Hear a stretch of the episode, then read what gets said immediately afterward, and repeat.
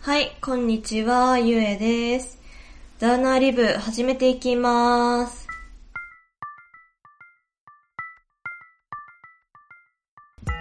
いやー、お腹痛いですよ。お腹痛い。えっと、ことの経緯を説明しますと、あの、本日、2020年7月12日、まあ、配信日の前日ですね。あの、ナウシカを映画館で見てきまして。まあ、泣いた泣いた。あの、1984年の映画で、私自身、もののけ姫の年に生まれてますので、もう、あの、放映されてから10年以上前にね、自分が生まれる10年以上前に、えー、やってた映画っていうことで、まあ、映画をね、見る機会、映画を、なん、なんていうね、映画館で見る機会なんてない予定だったんですけど、最近になって一生に一度は映画館でジブリをみたいな感じで、えー、キャンペーンか何かしてるのを見て、で、さらに言うと、冬のライオンっていう他のポッドキャスト番組でですね、えー、ナウシカを紹介してるのを見て、あ、いいなと。見ようって思って。あと、なんだろう、YouTube でたまに見てた、岡田敏夫っていう、まあ、オタキングって言われてる、まあ、サイコパスな方がいらっしゃるんですけども、その方が、えー、最近また YouTube でナウシカを、まあ、そのキャンペーンにのっとって、なんか、紹介してるのを見て、で、あ改めてね、大人になってから見たナウシカはどう見えるんだろうっていう感じで、まあ、見に行ったわけですよ。それがね、それが何とね、そのお腹痛いに関係してくるのって話なんですが、えー、まあ、泣いた、泣いたんですよね。端的に言うと。端的に言うと、めちゃめちゃ感動して泣いて、で、えー、キャラクターの一人に大ババ様っているんですけど、えー、古くからの言い伝え、なんだっけな、なんか、金色の、金色の、絨毯。な、んだっけな、なんか忘れた。な、なんかそんな感じの、なんか、こん、あ、青き服、青き服をまといし、金色の 絨毯の上にてどうのこうのみたいな、なんか、あ、それがまあ、ナウシカでしたよと。はい。で、それで、あ、あ、言い伝えは本当だったんだみたいな感じで、あのー、マジ泣きするんですけど、私もそのタイミングでマジ泣きしまして、あの、完全に大ババ様と同じタイミング、全く同じ理由というか、もうほぼね、同じ感性のもと、えー、まあ、限界オタクとね、貸しまして。大ババ様もね、あそこまで行くと多分限界オタクなんですよね。で、実際にその、青き服をまといし、金色の地に降り立つ者的な人を探してたユパ様っていう旅人がいるんですが、そのユパっていう、その旅人に、最後その、限界オタクと化したか何かで、大ババ様がもう泣きつくんですよね、もう、はぁ、痛いよ痛いよみたいな感じで、泣きついて。もうね、私もその頃にはもう限界オタクでしたね。えー、もうそのね、あの、私の前の列に家族連れでね、ドドンと座ってて、4人家族だったのか、その1個席開けて座ったらもうね、あの、ちっちゃい、まあ劇場だったんですけど、その劇場の一列をね、なんかほぼなんか8割くらい座っちゃうみたいな、なんかそういうくらいの狭さで、4人もね、座ったら、もう、一列埋まる感じだったんですけど、で、ちょうど1個前の列が、その家族連れでちょうど埋まってたんですよ。まあ、一家族だけだけど。で、あのー、ね、その子、子連れのね、お母さんお、お母さんっていうか親子の前でね、まあ、の背後でね、すすり泣くのもちょっとあれだったんで、まあ、頑張ってね、マジ泣きするの我慢してたんですよね。まあ、普通に涙出て、あ、やっべーってなってたんですけど、まあ、この時期だし、話するのもちょっとなって思って、まあ、単純に、なんだろう、こういう、なんか鼻水、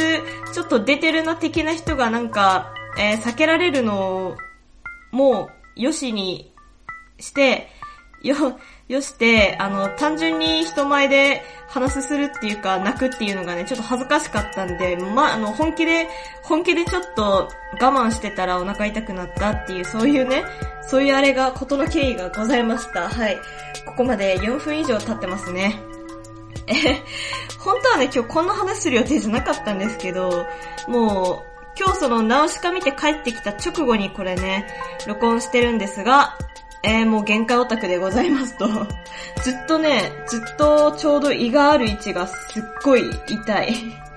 なんか、あの、なんか泣いてる最中ってあんまりお腹満たされてないよねっていうあの感じ？あの感じ、なんかちょっと空腹もあるけど、あの、ご飯食べたくないけど、でもちょっとお腹痛いくらいお腹空いてるみたいなあの感じがなんかすごいですね、今。はい。えー、今日本当は話したかったことはですね、ちょっと前に募集した、あの、なんか、ポッドキャスト新規開拓したいので、面白い番組教えてくださいっていうツイートに対して、えー、渦巻さんがね、ある番組を紹介してくださって、それが梅雨払いヤーが、梅雨払いヤーっていう、まあ、なんだろう、グループなのかながやってる、原始の無駄遣いっていう番組なんですが、聞いたらめっちゃ面白くて、それで、えー、メールしてみましたところ、私、すごいね、無茶、無茶なメールしたんですよね。なんか、完全に完全に茶化すじゃないけど、ネタ、ネタみたいな感じの投稿をしてしまって、あの、送った後に悔やんでたところだったんですが、たら、なんか、あのー、まあ、作ってくれたんですよ。私が出したお題に対して曲を、曲を作ってくれて。それを、えー、もらいましたと。データをもらいましたので、それは最後にね、なんで今その話題出したって感じだけど、最後の方に出せって感じだけど、はい。えー、っと、で、それについて、えー、ちょうど、まあ、質問いただきましたので、ちらっとお話ししますと、私が、えー、ゲーム無駄で出したお題っていうのが、最近練習しているフリースタイルラップの BGM を作ってほしいと。ゲムダさんなりの、まあ、チーハライヤーさんななりのヒップホップとして作ってほしいと。で、えっ、ー、と、渦巻さん自身、えー、ゲームダをよく聞いてらっしゃるということで、で、その私が募集した、さっき募集したんですけど、質問に対して渦巻さんが質問してくださって、えー、フリースタイルラップについて教えて、話してほしいということでしたので、まあ、簡単に概要説明させていただきたいと思います。まあね、その言葉の通りなんですが、あの あの、渦巻さんもね、その後のリップでおっしゃってくれた、あの、知識としては、高なる鼓動、熊の鼓動、言え、みたいな、まあそういう感じですね。あの、引用、まあ、引用ね、踏みまくればいいってわけじゃないっていうのもね、まあ、ラップのね、あの一つではあるんですけども、まあそれでもね、基本的に韻を踏むことをちょっと意識しながら音楽に乗せて、えー、リズムに合わせて言葉を紡ぐと。メロディーは、まああってもなくてもいいよみたいな、そういう、あの、自由に、自由なスタイルで、自由な音楽スタイルで、えー、表現する、まあ遊びみたいなものですね。ちょっと前までフリースタイルダンジョンっていう、まあ、バチバチにバトルする、えー、なんか番組もありましたけども、元々の起源はアメリカの方で、ヒップホップ自体が確かアメリカの方なのかな。で、えー、なん、なんて言えばいいんだろうな。なんか、喧嘩する代わりに言葉で喧嘩する。まあ、でもただの喧嘩じゃつまんないから音楽に乗せようぜ、みたいな。そう、そうすることで楽しめるよね、みたいな。だからもともとは、口喧嘩だったと思うんですよね。で、それをいかにスキルとして発揮するかみたいなのが多分起源になってるんだと思われます。私もそこまで詳しくないし、なんかちょっと、私自身フリースタイルはすごい、もう適当にネタとして完全にやっちゃってますので、あの、マジで詳しい人が私のこういうこと聞くと、もうふざけんじゃないよと言ってくるかとは思いますが、まあ、許してくださいまし。で、えー、っと、渦巻さんからもいただいてたんですけども、あのー、なんて言えばいいんだろう。そのさっきね、さっきじゃないや、さっき話したそのゲームダーさんで作ってもらった曲に、そのどういう感じの歌詞を載せるつもりかと、えー、いただいてたんですが、それは最後の方にね、えー、酔って作ったえー、よ、マジで酔いの勢いで録音したえー、ファイルがあったので、それを最後に載せたいと思っております。はい。で、それがまず一つ目ですね。で、二つ目ですが、えー、さっきメール開いたら、なんと、その、梅雨払いヤーの多少さんからいただいてましたので、えー、メールを読み上げさせていただきたいと思います。久々にね、メールアプリ使ってる、本当に ちょっと、あの、使い勝手が悪くて、いろいろとめんどくさいので、今ちょっと、Google のメールに変えようかなって思ってるので、もしかしたら今後、メールアドレスが変わるかもしれません。まあ、どうでもいいよね。はい。ということで、多少さんからいただきました。ありがとうございます。ゆえさん、こんにちは。初めてお便りいたします。ありがとうございます。北海道にはなんだかかっこいいバンドが多い気がします。僕が最高に好きなバンド、ザ・ピローズも北海道出身、ドラマ茨城です。あとは、ドハツ戦とか、あ、M 型ってたっけ？ドハツ戦？とか、シュリスペイロフとかとか、正直もはや聖地ですね。そこで、聖地住民のゆえさんから、さらにおすすめの北海道出身バンドを教えていただきたいです。よろしくお願いいたします。とのことで、ありがとうございました。えっ、ー、と、完全にね、これにたかい、えー、対する答えを考えてませんでしたが、ピローズは、えっと、私、オタクなので、えーと、なんだっけな。あ、やばい。名前忘れちゃった。そう、スケットダンスですね。あの、多分、ハマってたの中学校くらいだと思うんですけど、スケットダンスっていう、まあ、えー、簡単に言うと、銀玉のアシスタント、かの有名な銀玉っていう漫画のアシスタントをしてた人が書いた漫画なんですが、まあ、銀玉みたいなノリを学園生活でやってのけるみたいな、そういう漫画ですね。が、えー、学園祭かなんかで、ファニーバニーっていうピローズの曲をカバーしてるっていう、そういう、まあ、回がありまして、かなりね、えっと、それは神回として知られているんですが、私もピローズはそこで知ってですね、その後、あのー、私軽音部で学生生活過ごしてたっていうか、サークルが軽音部だったので、そこでちょっとしたコピーとしてやったりしてましたね。その時はちょっと何何の曲やってたか忘れちゃったんですけど、結構ピローズ好きは多いイメージがありますね。あと、その、ドハツテンとか、シュリスペイロフはちょっと存じ上げないんですが、申し訳ありません。で、北海道といえば、まあ、確かに割と多いですよね。グレーもそうだし、あと、サカナクションとかもそうだし、ねなんか、意外と、まあ音楽だけじゃなくて、えー、なんだっけ、チームナックスだ。チームナックスとか、そういうのもね、意外と、なんか北海道出身って聞いて、あー、なんか夢あるなってちょっと思ったり思わなかったりっていう感じなんですけども、えー、っと、私の好きな 北海道出身のバンドですか？少々お待ちいただけますか？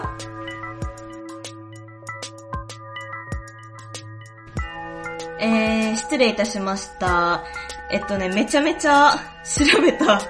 名前忘れてるわ。私普段使ってるの Spotify なんですけど、Spotify でアルバムをお気に入り登録し忘れてるわで、めちゃめちゃ忘れてました。えー、っと、3PAB っていうバンドなんですけども、3ピースのね、バンドって、今もね、北海道拠点に活動してるらしいですね。で、フラクタルっていうアルバムを最近7年ぶりに新作として出して、それがめちゃめちゃ好きなんですよ。まあ、よろしければ聴いていただきたいです。で、えっ、と、あと他にゆかりのある北海道の人って言えば、個人的にはオタク時代大変お世話になった、えー、藍井エイルさん。今活動してるっけ？ちょっとわかんないんですが、ちょうどね、あの、中学校の時、フェイトシリーズ、私が今ハマってる FGO、フェイトグランドオーダーの、えー、元ネタとなったフェイト、フェイトステイナイトっていうゲームの、ちょっとした、えー、番外編の フェイトゼロっていうね、作品があるんですけど、それもともとライトノベルかなんかで、それを中学校の時読んでたんですよね。それで、その頃に、その頃にちょうどアニメを確かやってたんですよ、テレビアニメ版を。で、そのエンディングが確か青いエールさんだった気がするな。当時なんか二大巨頭みたいな感じで新しいアニソンシンガーが出てて、一人がリサさん。あのー、最近、あれですね、鬼滅の刃のオープニングかな？歌ってた人ですけども、グレンゲっていうオープニング歌った方ですけども、と、あと、青いエールさんでもうね、二大アニソンシンガーみたいな感じでババーンって出てきてた頃になります。えっ、ー、とね、そのね、その、フェイトゼロのエンディング歌ってた曲のシングルの B 面の、え、バックトゥーザゼロっていう曲がめちゃめちゃ好きで、あの、カラオケ行って絶対歌ってた曲なんですけど、もうめちゃめちゃ叫ぶんですよね。あもう今歌えないんですけど っていう感じですっごい好きでしたね。で、あとは、確かっていうバンドも割と北海道出身のバンドとして有名なんじゃないでしょうか。えー、っと、これもね、完全にオタクからなんですけど、配給っていうアニメをやってた時のエンディングだったかな確かエンディングだったな。ちょっと哀愁漂う感じの曲をちょうどエンディングとして流してまして。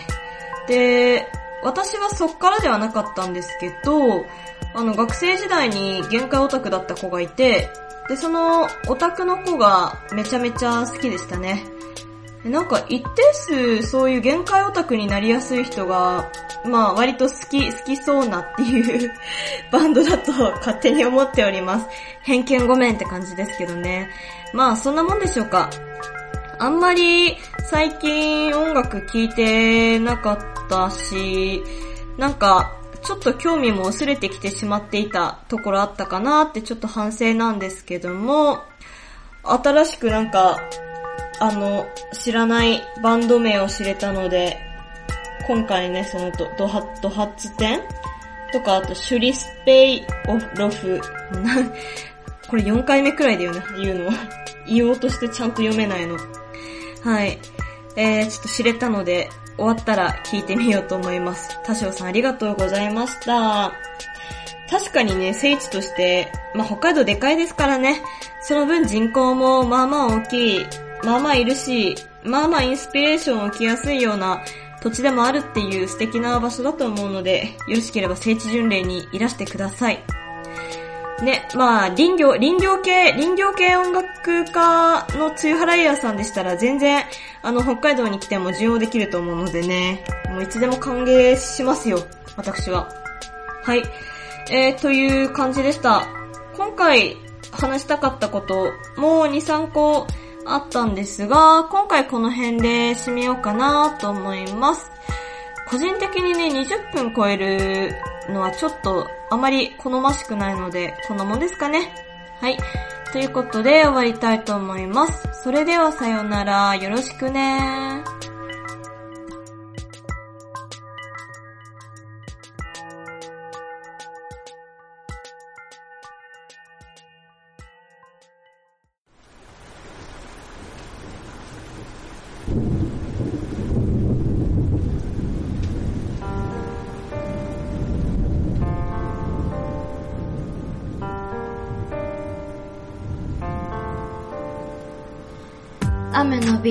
本当ありがとう。落ち着きたい夜にはちょうどいいじゃない。ただ今は夏首元にはこびりつく髪の始末蒸し暑いんです。雷鳴の差し改正さらい。相対するイメージ。うー。無茶ぶりをしたのはわかってる。無理無体を知ってのネタなんだい？それを軽々とやってのけてしかもクオリティ高いのやばくないですか？ただの限界オタクでごめん人の特徴趣味趣向を知っての奇想天外なトラック。それもはるかに凌駕するシューだから髪を切った久々の美容室です湿気これで雨も強いし着物も着こなす。素敵なメタルウーマン。すみません。最近メタル聞いてません。アイアンメイデン、快感名店。今ではもっぱらチルでトラップなウェーブオンはマーマベイパー。ゲームダ茶碗やばくないですか？オリジナリティのゴンゲかよってな。私も欲しいですが、無駄遣いヤーさん争奪戦です。原子の外側、電子の空気動、マイナスイオンで癒しておくれ、梅雨払いやありがとう、ここで来電ゴロゴロゴロ。お分かりかは存じませんが、ワイン飲用愉快通院不可避、チーズもたくさん食べてしまった脂質が高そうですね。嫌なことがたびたび起こる季節、ポッドキャストはちょうどいいはけ口、勇気、凛々、元気はつらつでポケモンでも捕まえに行こうかな。そんなこんなでなんとか 8×6 の48チャレンジも終了。ここまで付き合ってくれてありがとうございました。引き続きゆえもダウナーに抗ってリブレーションしていきますので、どうぞよろしくお願いいたします。それではさよなら、よろしくね、バイバーイ。